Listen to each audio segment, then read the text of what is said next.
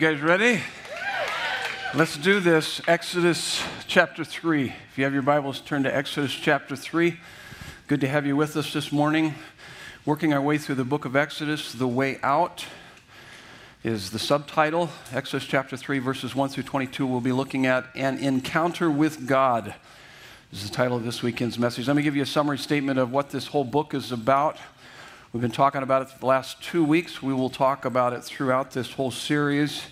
God provides the way out from things that enslave our Egypt and leads us into awe and intimacy with Him, our promised land. The book is about redemption. Redemption basically means to set free. Exodus chapter 1, we titled it Blessing in Bitter Times, because the Israelites are being oppressed by the Egyptians. And what's so fascinating about this story is that the more that they are oppressed, the more they tend to flourish. And the only answer to that would be, if God is for you, who can be against you? That's the answer. And so the more that they are oppressed, the more they seem to flourish. And if you want to flourish, even though you may be in bitter times, what you need to believe is what we titled last weekend's message. You need to believe that God knows, cares, and rules the circumstances of our life for our good and His glory. And we talked about that. And then we also saw that God was raising up a leader to lead the Israelites out of Egypt, out of their enslavement. And that leader his name is what? Anybody? Moses, yeah. And in fact, you can see there on your notes, Moses believed in God, but it wasn't until this encounter, and that's this week, this is chapter 3, an encounter with God, but it wasn't until this encounter that God became a living spiritual reality to him. Now listen to me, it's one thing to believe in God in general. A lot of people in American culture believe in God. There's a high percentage that believe in God. Very few have actually encountered God. There's a major difference between believing in God, believing that God exists. It's another to have a life-changing encounter with God. Has that happened to you? Have you had a life-changing encounter with God? That's the most important question I could ask you.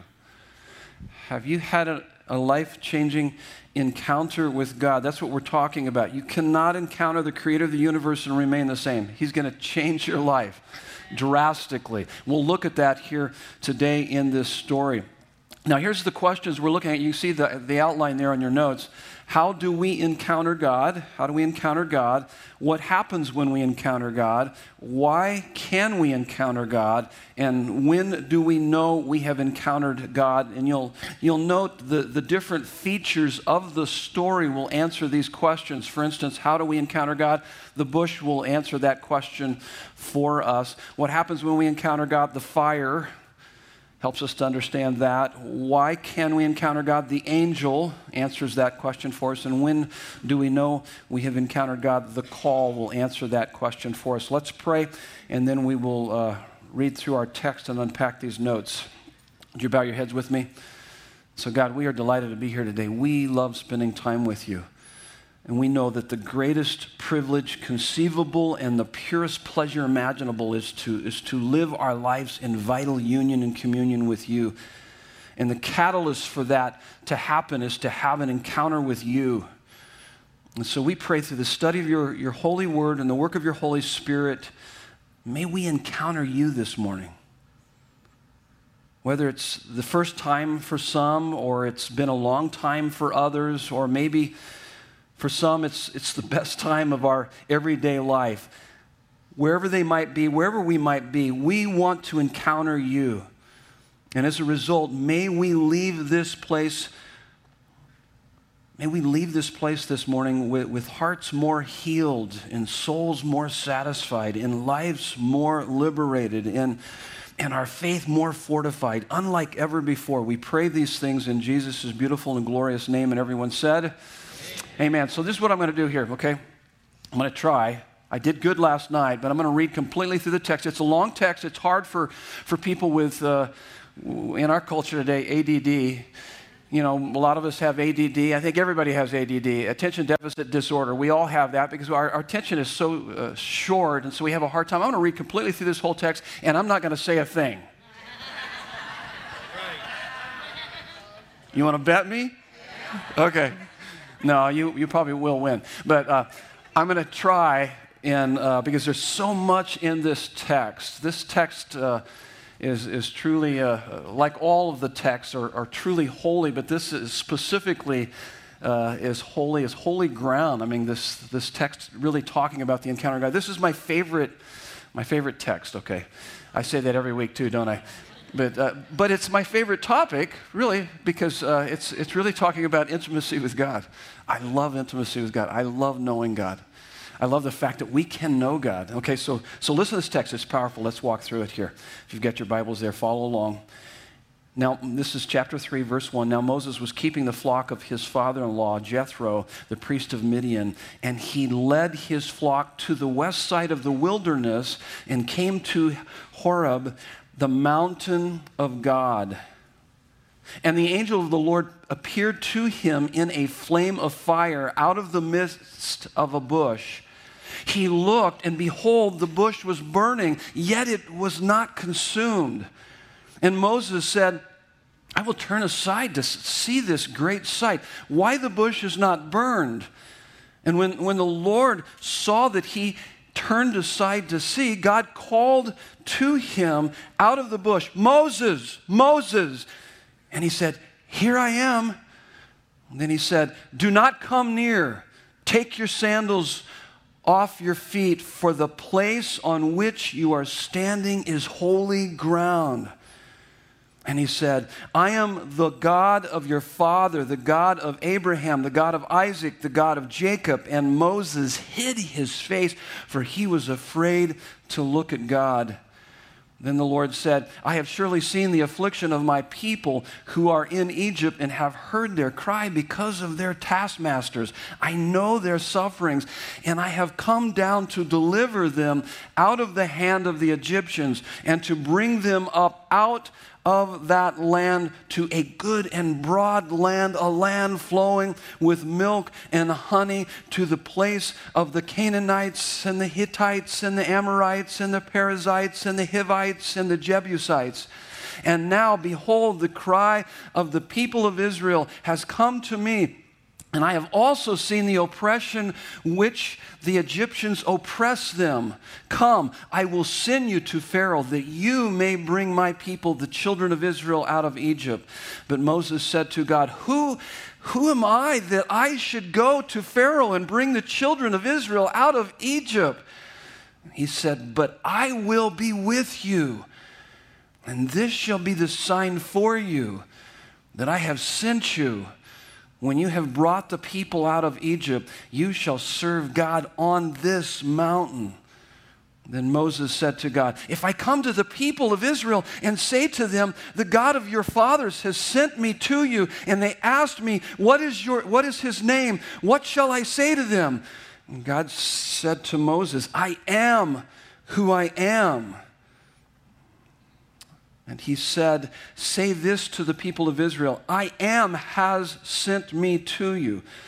God also said to Moses, say this to the people of Israel, the Lord, the God of your fathers, the God of Abraham, the God of Isaac, and the God of Jacob, has sent me to you. This is my name forever, and thus I am to be remembered throughout all generations. Go and gather the elders of Israel together and say to them, the Lord, the God of your fathers, the God of Abraham, of Isaac, and of Jacob has appeared to me, saying, I have observed you and what has been done to you in Egypt, and I promise that I will bring you up out of the affliction of Egypt to the land of the Canaanites and the Hittites and the Amorites and the Perizzites and the Hivites and the Jebusites, a land flowing with milk and honey. And they will listen to your voice, and you and the elders of Israel shall go to the king of Egypt and say to him, the Lord, the God of the Hebrews, has met with us, and now please let us go a 3 days' journey into the wilderness that we may sacrifice to the Lord our God. But I know that the king of Egypt will not let you go unless compelled by a mighty hand.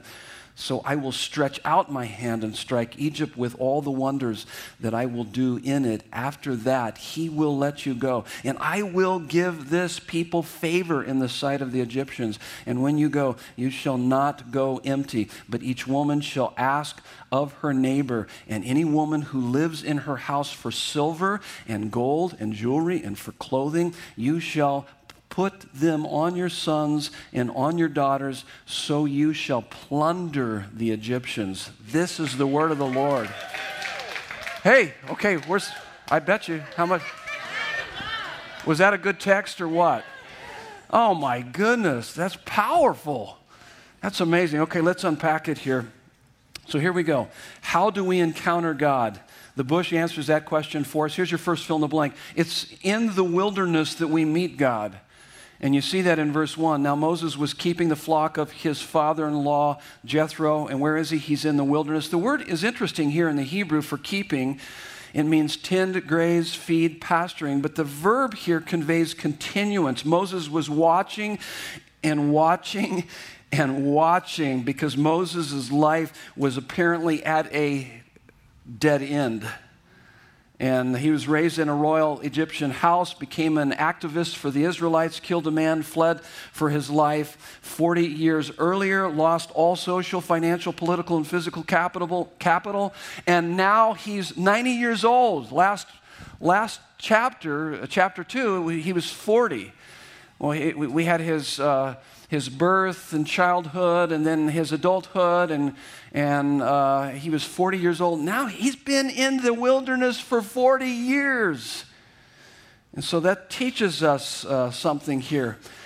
I mean, in a major way, he is a failed, forgotten old man trying to make a living in a forgotten part of the world. And it's in the wilderness that we meet God. I gave you last week... I think I told you, I didn't write it down. I've got it there on your notes. There's many other places. If you do a study on wilderness in the Bible, you're going to find a lot of references to wilderness. Genesis 28, Jacob encountered God in the wilderness. 1 Kings 19, Elijah found God in the wilderness, heard God in the wilderness. Matthew 3, John the Baptist. Matthew 4, Jesus. Galatians 1, Paul. So the wilderness is a place of loneliness, obscurity, failure, loss, pain, struggle.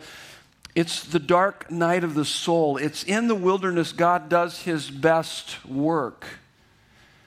See, it's in the wilderness where we come to an end of ourselves and come to the beginning of God. And but there's something that we must do in the wilderness if we're going to encounter God. We must turn aside from our busyness, amusements, and distractions. That's the next fill in the blank on your notes. We must turn aside from our busyness, amusements, and distractions. Verse 3 of our text, and Moses said, I will turn aside to see this great sight, why the bush is not burned. And what's fascinating, then look at verse 4. When the Lord saw that he had turned aside to see, God called to him. God would not have called to him. He would have not heard God unless he turned aside. He had to turn aside. That's an interesting word. It means to go off the beaten path or the normal path or the main road. Moses had to stop what he was doing and leave the sheep and go over to the burning bush. See, in the wilderness, it's easy to dull our emotions with busyness, amusements, and distractions that promise but can never deliver what we need. And so what you've got to do is, so in the wilderness, or maybe you're not in a wilderness, but you must turn aside from the busyness, amusements, and distractions if you want to hear the voice of God, if you want to have an encounter with God. If you aren't regularly turning aside from the busyness, amusements, and distractions of life to be alone with God, you won't encounter God. There are so many distractions in our culture today. By the way, I just read a stat here just yesterday. 1/3 of our time as adults, this isn't our kids probably spend more than this, but as adults we spend on the internet with our smartphones. 1/3 of our time, so that's about 8 hours a day. And it's probably including our TV time too. That's crazy. Yeah. That's amazing. And so he turned aside. That's why I put this on your On your outlines, Psalm 46:10. Anybody know what Psalm 46:10 is? Be still and know that I am God. I love the way the Message puts it. It says, step out of the traffic and take a long, loving look at me, your high God. When was the last time you did that? Hopefully you're doing it this morning, right now. So we need to, in the wilderness, in our wilderness times, we need to turn aside, but in turning aside, we also need to do the next thing on your notes. We must think deeply about life's burning bushes. And that's what he does here. These are paradigm busters. Verse 3, the second part of verse 3, notice what he says here. And Moses said, I will turn aside to see this. Notice how he describes it. This great sight, why the bush is not burned. It seems strange. The bush was on fire but not consumed. So what we need to do is we need to define, well, what is a burning bush? What is this burning bush? A burning bush is a paradigm buster. It's a disruption to our ordinary life. It's something inexplicable that challenges your current understanding of life. It's something that forces you to think much deeper about life. Most of us don't know a burning bush when we see it. And it's because our lives are so distracted with busyness, amusements, and distractions. That's why we don't even know what a burning bush is. Therefore, we're not going to be able to hear God's voice and truly encounter him. So I started thinking about this. I made a list of what burning bushes are. Burning bushes are tragedies. The funeral that I did just a week ago for that 23-year-old, that's a burning bush for those folks. The people that were part of that tragedy, that loss, terribly devastating, and yet God can speak to them through that. I hope and I pray that he did through the ceremony, through that message that I gave to them. So it can be certainly tragedies. It can be a terminal diagnosis. It can be addictions. The struggle with an addiction. Why do I do this too much? Why do I eat too much? Why do I drink too much? Why do I watch too much TV? Why do I do all these things? What's driving that? What am I trying to cover up? What's going on in my life? It can be an inordinate emotion. It can be inordinate anxiety. I can't sleep nights, or I'm bitter. Why am I so cynical and sarcastic about life? Or it can be despair, sense of hopelessness in my life. That's a burning bush. God wants to speak to you. As I was thinking through this, it can be spiritual emptiness.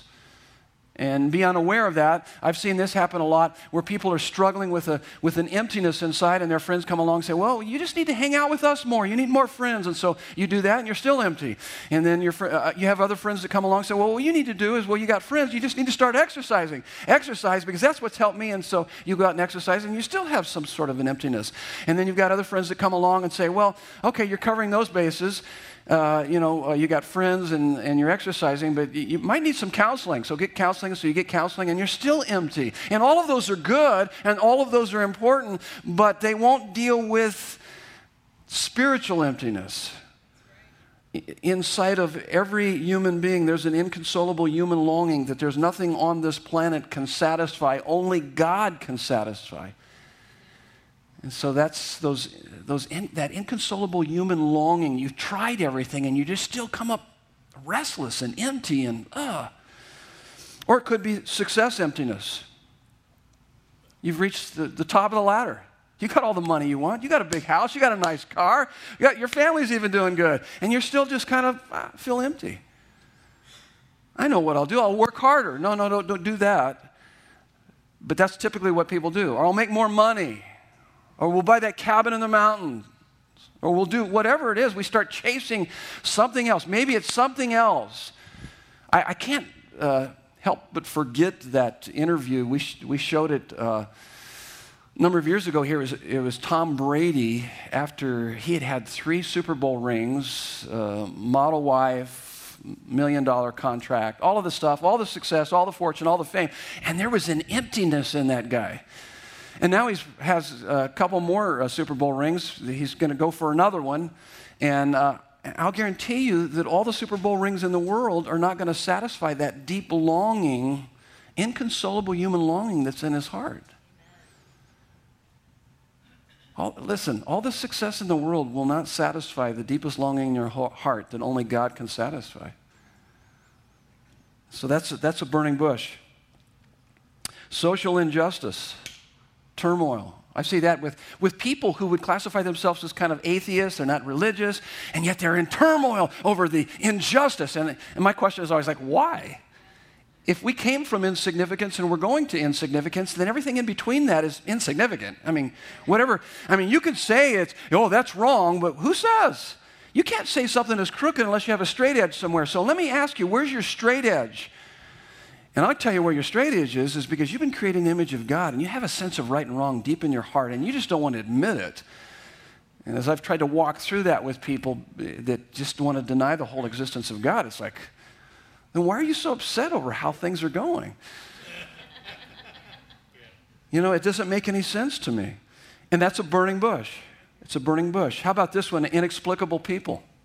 I talked with someone just this last week, and they told me that there were three people. This particular person has is retired from the fire service, from the fire department, and they watched three different people go through drastic, terrible losses, severe suffering, and though they grieved, there was an underlying hope, and it was inexplicable to them. They go, that doesn't make sense. And these people all said, all three of these people that had these terrible losses in the fire service, loss of a loved one as a result of a fire.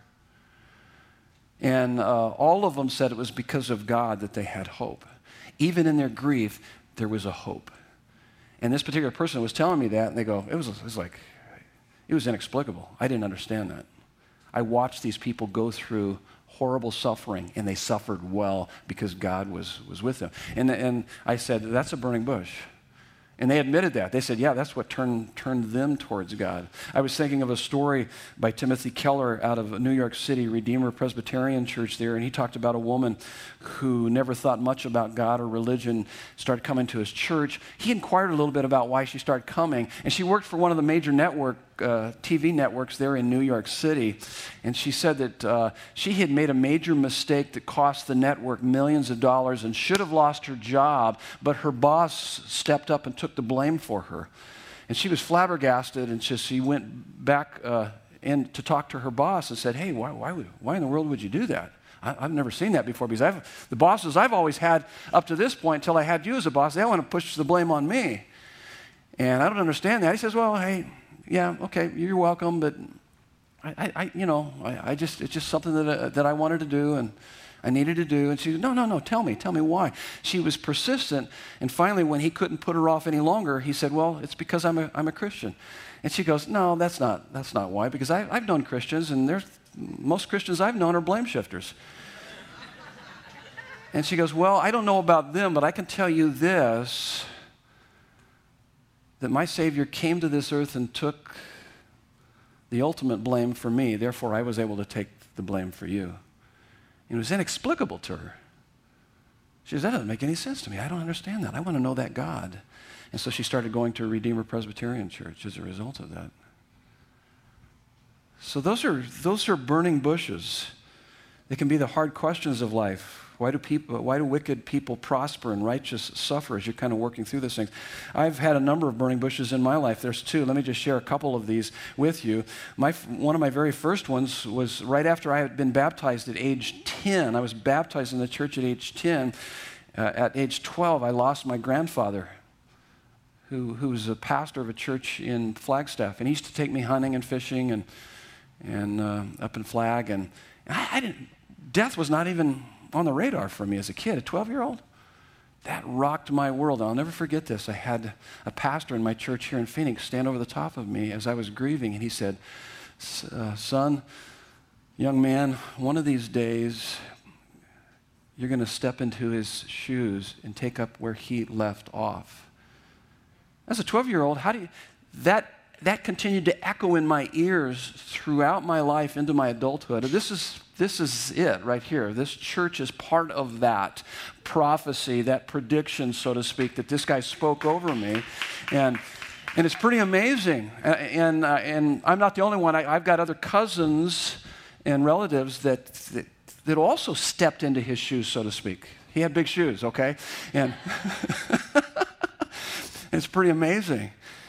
Another burning bush that I experienced was when I was first on the fire department, and I was on engine 5, and we went on an attempted suicide.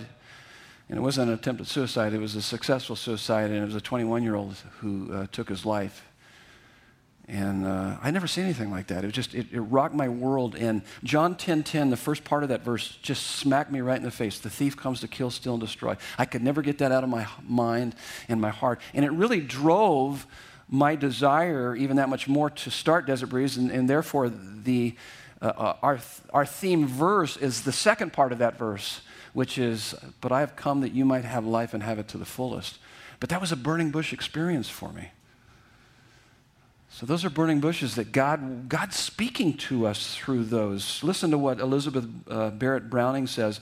Earth's crammed with heaven, and every common bush afire with God. But only he who sees takes off his shoes. The rest sit round and pluck blackberries.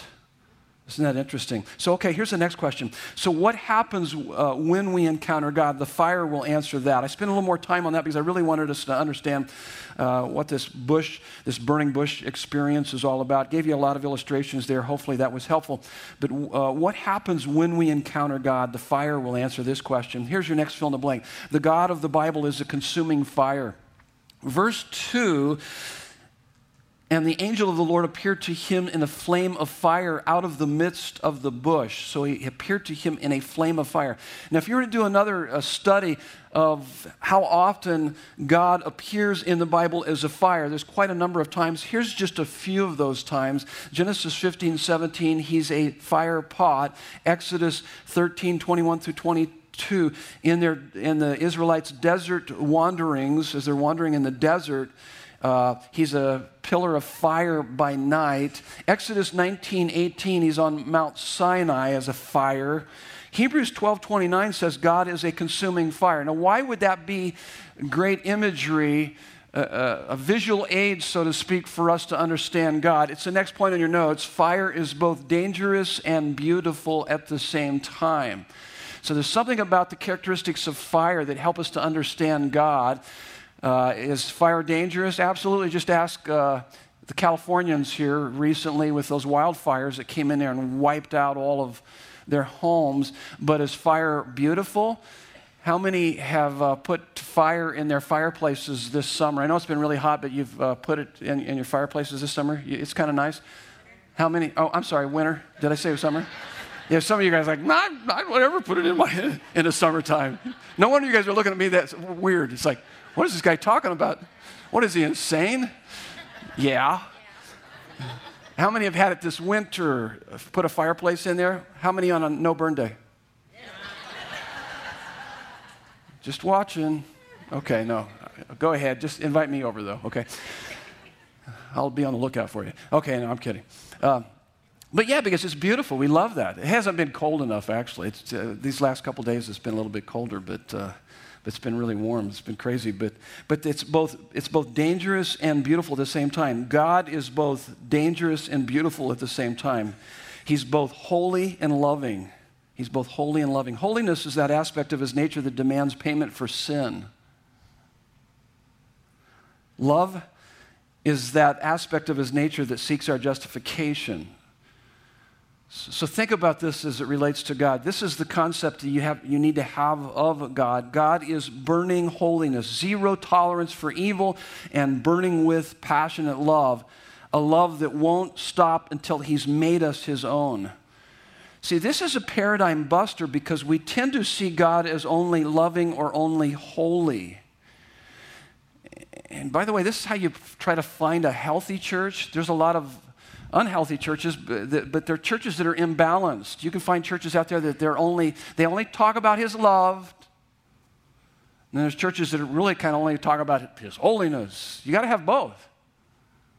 If you're going to be healthy, you got to have both. That's what ultimately transforms your life.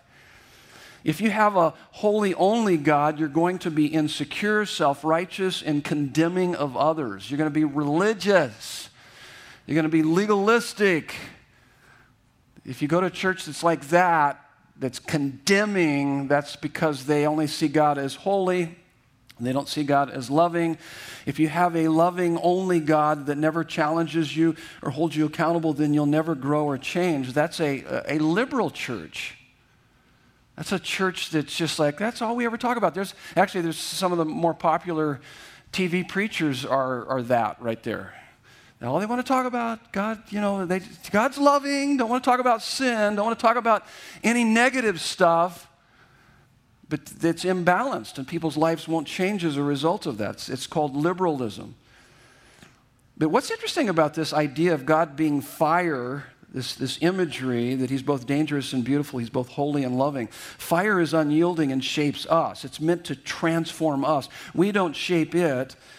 Like water or clay, you can kind of shape it. You put your hand in water, you can move it around, or clay, you can move that around. But fire, you put your hand in fire, you're going to get burned. In fact, it goes like this. Here's the next point on your notes. If you won't listen to his convicting voice, his holiness, you won't be able to hear his comforting voice, his love. So all I'm saying is that you're not the one that defines God. He defines, because I hear people say this, well, I don't believe in a God like that, or my God wouldn't do that, or any number of things. How many have heard people actually say things like that? Show of hands? Yeah. And I'm thinking, you don't define God. God defines God. He defines himself. You're not the one that comes up with how you're going to decide how God is. And you can find a church somewhere in the valley that kind of preaches your kind of God, which is totally unhealthy. But this God is one, he defines himself. And there should be both a conviction and a comforting in your life. When we come together and we read his word, there should be conviction, like, oh my goodness. And also at the same time, a comfort. Oh my goodness, I'm a mess. I need help. Yes, and here's the comfort. Because he loves me. There's his grace. If you don't experience his comfort, it's probably because you don't understand his conviction. So let me say that again. If you won't listen to his convicting voice, his holiness, you won't be able to hear his comforting voice, his love. You must be willing to hear everything he has to say, or eventually you won't be able to hear anything he has to say. By the way, he doesn't convict us to shame us, but to show us the way to greater satisfaction and freedom in him. If you're hearing condemnation, you're not hearing it from God. He convicts us to draw us in, to see our need for him. Condemnation comes from the enemy. It comes from legalistic religious people that don't understand God, that he's both holy and loving. And so it's really important to have that balance between the two. Now, so think about this. So if you're going to be healthy as a Christian, you need to see that he's great, indescribably great. His greatness is indescribable, but his goodness is unimaginable. Oh my goodness. So it should be almost a sense of wow and satisfaction. It's like, oh my goodness. And at the same time, he's great and he's good. He's powerful, he's personal. He's transcendent, he's immanent. You got to have that balance. Because listen to me. See if you can track with this. See, it's his greatness that makes his goodness so comforting. And it's his goodness that makes his greatness so convicting. You got to have the balance. I don't want to dishonor him. After all he's done for me, oh my goodness. That's the reason why I've always struggled when, and I've heard these guys talk about God in almost kind of a cavalier, casual way, and I'm thinking, you haven't encountered God like he's your buddy? I know that the Bible says that he's our friend, but he's God. He's Lord. He's Savior, and you got to maintain that balance. Otherwise, you get into some extremes that are really unhealthy. Listen to what Timothy Keller says. He says, only if your God can say things that outrage you and make you struggle, as in a real friendship or marriage, will you know that you have gotten hold of a real God and not a figment of your imagination. So when you come out of here on a weekend service, as you study God's Word, there should be both this conviction and comfort at the same time, kind of going back and forth between the two. And so here's the next point. Why can we encounter God? The angel answers that question for us. There's a bigger riddle here than the burning bush not being consumed by fire. It's interesting here. Did you notice in verse 4 when when Moses turns aside and begins to come up close to the bush, God speaks to him through the bush and says, "Moses, Moses." Remember that? It's like, what is that? I'm here. And what's interesting, it's in Hebrew, the doubling of a word means magnitude or intensity. In other words, he's saying, I want to have relationship with you. So he says, Moses, Moses. And then he says, don't come any closer. Take off your shoes. The ground you're standing on is holy. What is that about? That seems like a paradox. That's a contradiction. Come close. Don't come any closer. That's odd. I think there's something certainly to that. Do not come near. Take off your sandals. And so Moses hid his face, for he was afraid to look at God. This is not a Hallmark greeting card understanding of God, okay? Like I said, I struggle with the cavalier, casual kind of attitude that people have when they call God or Jesus their buddy, or, you know, and they're almost kind of demeaning in what they're saying. There's no sense of awe and wonder. And really what he's saying here to Moses, you're standing on fatal territory. Besides that, I found it interesting as I was reading through this, Moses seems to whine to God throughout this section. Did you guys see that? Does he sound like he's a whiner? He's kind of complaining. It's like, you're standing before God. So it gives me a lot of hope. Okay, as I read that, I'm like, he's standing before the face of God, and he's like, well, who am I? He's self-absorbed. That's our problem. There's a self-absorption about all of us. He's like, well, who am I? Well, it's not about you, dude. It's about me. I am that I am, and so I'll be with you. And so and we're going to see this in the next chapter, too, as we walk through this. You're going to want to come back next week because we're going to talk about his empowering presence and kind of working through all of our arguments. So he's arguing with God. Who wins when you argue with God? Not you.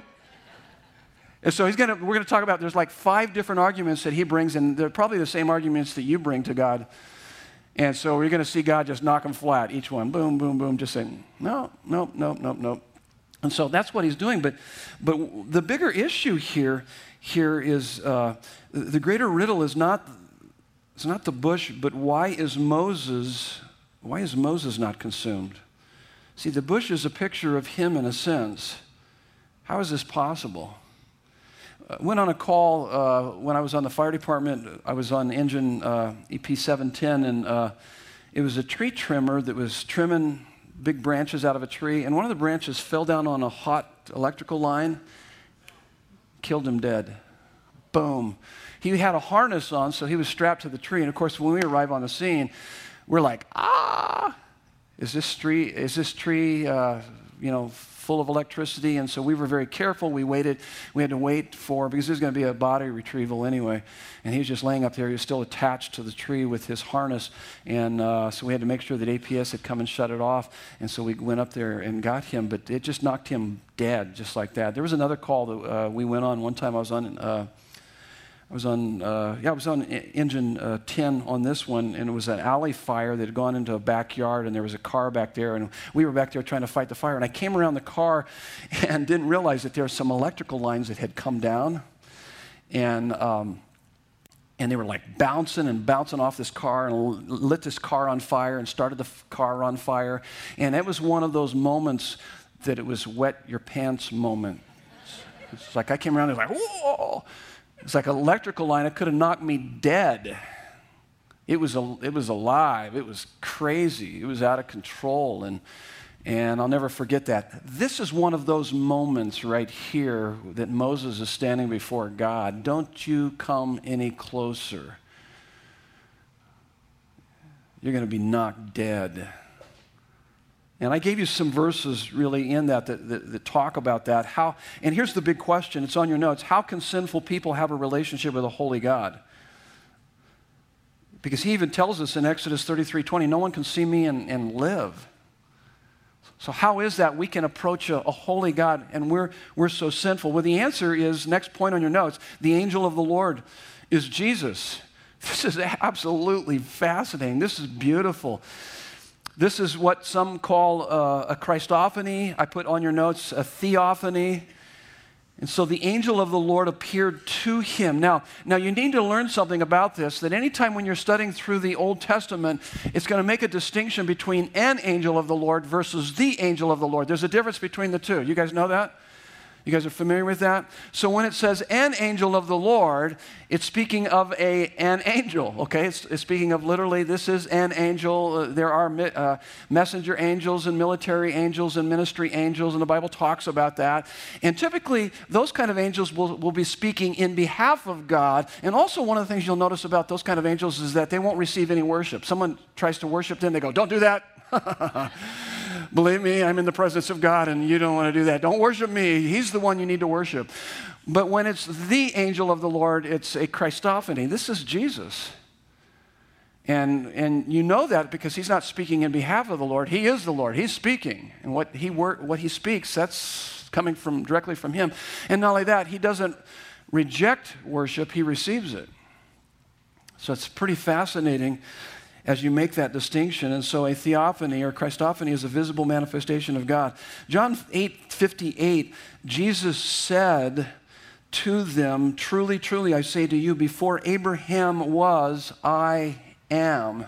He told them he's always been around. He's always existed. He is eternal. He is God in the flesh. Here's your next point on your notes. Jesus is the only mediator between God and man who atones for our sins at his own infinite cost. That's your fill in the blank. Jesus is the only mediator between God and man who atones. Atonement, at one-ment, brings us into fellowship with God. Atones, pays the price for our sins at his own infinite cost. 1 Timothy 2, verses 5 through 6, "For there is one God, and there is one mediator between God and men, the man Christ Jesus, who gave himself as a ransom for all." So on the cross, both the holiness of God and the love of God are fully demonstrated and vindicated. It's absolutely beautiful. That's why I love what Max Lucado says in The Grip of Grace. He says, "What a God! Ponder the achievement of God. He doesn't condone our sin, nor does he compromise his standard. He doesn't ignore our rebellion, nor does he relax his demands. Rather than dismiss our sin, he assumes our sin and incredibly sentences himself. God's holiness is honored, our sin is punished, and we are redeemed. God does what we cannot do, so we can be what we dare not dream, perfect before God." And so that's when we look at the cross, that's what we're seeing, both the holiness of God and the love of God being demonstrated. So when do we know we have encountered God? The call answers that for us. Here's your next fill in the blank. God calls us in. He calls us in into intimacy with him to send us out with his absolute sufficient presence. With his absolute sufficient presence. And so verse 11, I just found that really interesting. Moses says, "Well, who am I that I should go to Pharaoh?" Like I said, next week we'll talk about all these different arguments that he brings to God, but who am I? And so that's just a sign that we're self-absorbed. We're a very self-absorbed culture, and it's because we're glory hungry, because we've yet to encounter the glory of God that takes us out of ourselves. And we quit trying to make much of ourselves. We begin to make much of him. And so God answered him, "I am who I am." I put this on your notes. What does that mean? It means he's self-existent, transcendent, independent God of the universe. I love this. This is the definition of, anytime you read in the Old Testament and you've got the capital, all capital letters, L-O-R-D, all capital letters, that's God's personal name, Yahweh. So, but if it's capital L, lowercase O-R-D, it's just speaking in a general sense, God.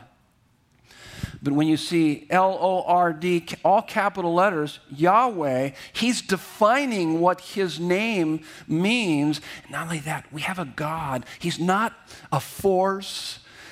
He's a person. We can have relationship with him. He has a name. He has a character. He has attributes. We can encounter him. We can know him. He's the essence of reality, relationship with God. That's why you hear me say that intimacy with God is life's most satisfying reality, because that's what he's defining here.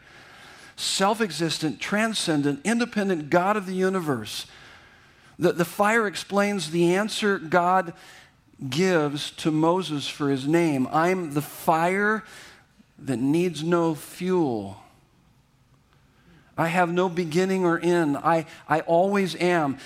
Absolutely no power or being has caused me, because I am the cause and the source of all power and being. That's what that means. I depend on nothing. Everything depends on me. This is known as the aseity of God. I've got it on your notes there, aseity. That's that attribute, A-S-E-I-T-Y, aseity of God. Now we're almost finished, but think about this just for a moment. You ever have those thoughts about God and you think, wait a minute, he has no beginning and no end. He's always existed. In fact, he created everything out of nothing. Whoa. My circuits are blowing right now. It's like, wow, my goodness. This God, this creator, he created you. And he loves you. And he sent his son to die for you and to make you his child, whom he lavishes his love upon. That's overwhelming. When you have those deep thoughts, you turn away from the distractions and all the stuff in this life. Oh my goodness, there's not a greater thought than that, to know this God, to experience him, to encounter him. Just, it's amazing. His absolute sufficient presence is kind of just a summary statement. There's nothing more practical, because everything you do wrong and every experience of inordinate anxiety or anger or despair happens either because you don't know his absolute sufficient presence, or at that moment you are forgetting about his absolute sufficient presence. His absolute sufficient presence. Did you notice when he said, but who am I to go to him? He goes, I will be with you. I am that I am, my absolute sufficient presence. You're not getting it. You wouldn't be pushing back like that. You're anxious for no good reason. I am with you. His absolute sufficient presence. The more you interact with God, the more you'll find yourself satisfied in him and less satisfied with things much less important. I found that in my own life. Here's your next point. He will send you out in everyday life to be a burning bush. He wants your life to be a burning bush to other people's lives. Matthew 5:13 through 16 says, let your light shine before men so that they can see your good deeds and glorify your Father in heaven. See, an encounter with God is something that engages and energizes your mind, emotions, and will. Let me walk you through this, because this is what's got to happen week in and week out, day after day, when you spend time with him, as you get to know him, as you encounter him. An encounter with God is something that engages and energizes your mind, emotions, and will. This is extremely important. If you go through the motions ritually and affirm the biblical doctrines and beliefs of God mentally without ever experiencing in your inner being emotionally a ravishing sense of the beauty and the glory of God, energizing you with love, joy, peace, it's not an encounter with God. If you just come in and just cram in your cranium full of theology and it doesn't move you, you haven't encountered him. In fact, you'll probably just be proud because of all the knowledge you have. On the other hand, if you go to a service and have an emotional experience, but it doesn't change you fundamentally in how you live your life, in other words, it doesn't change your character or your life patterns, it's not an encounter with God. See, what happens is God comes into your life and he turns you into something beautiful, and you become inexplicable. You become a burning bush. You become something that turns people aside, and someone that people go to because they go, wow, whatever you've got, I want. Because there's truth about God that has invaded your heart. So this content has become conviction that has become a commitment in your life, and it begins to transform you and how you respond to life and how you do life. People will look at you and go, man, I can't figure you out. And you just go, I can't figure me out, okay? It's God. I don't understand, but man, I'll tell you what, as I continue to walk with Him and get to know Him, He has transformed my life. See, the person who spends time with God radiates His glory in a manner that is always warm and welcoming, never cold and condemning. There's something about people that have spent time with God. They radiate His glory, and you're like, man, I want that. I want that in my life. Here's the next point. Part of the reason why people are cold and condemning is because they're full of pride and fear, and they're religious, or they're too irreligious. If they're hateful and argumentative, and it's because of pride and fear. Here's the last point. You will have an inexplicable, humble confidence. No pride, no fear. See, if you have in Jesus an absolutely holy God, an absolutely loving God, a God who is so holy He had to die for you, you were so sinful and He's so holy He had to die for you, it's indispensable what He's done for you. That humbles you, but you also have a God who loved you so much He wanted to die for you. Oh my goodness, that takes you to the sky. That gives you a confidence unlike you've ever had before. And that's what transforms you. That gives you that humble confidence. And what happens in your life is that you become a person who's loving, even when people are hateful towards you. You become a person that's joyful even when things seem to be hopeless. You become a person who's peaceful even when all hell is breaking loose. You become a person who's patient when most would blow up or give up.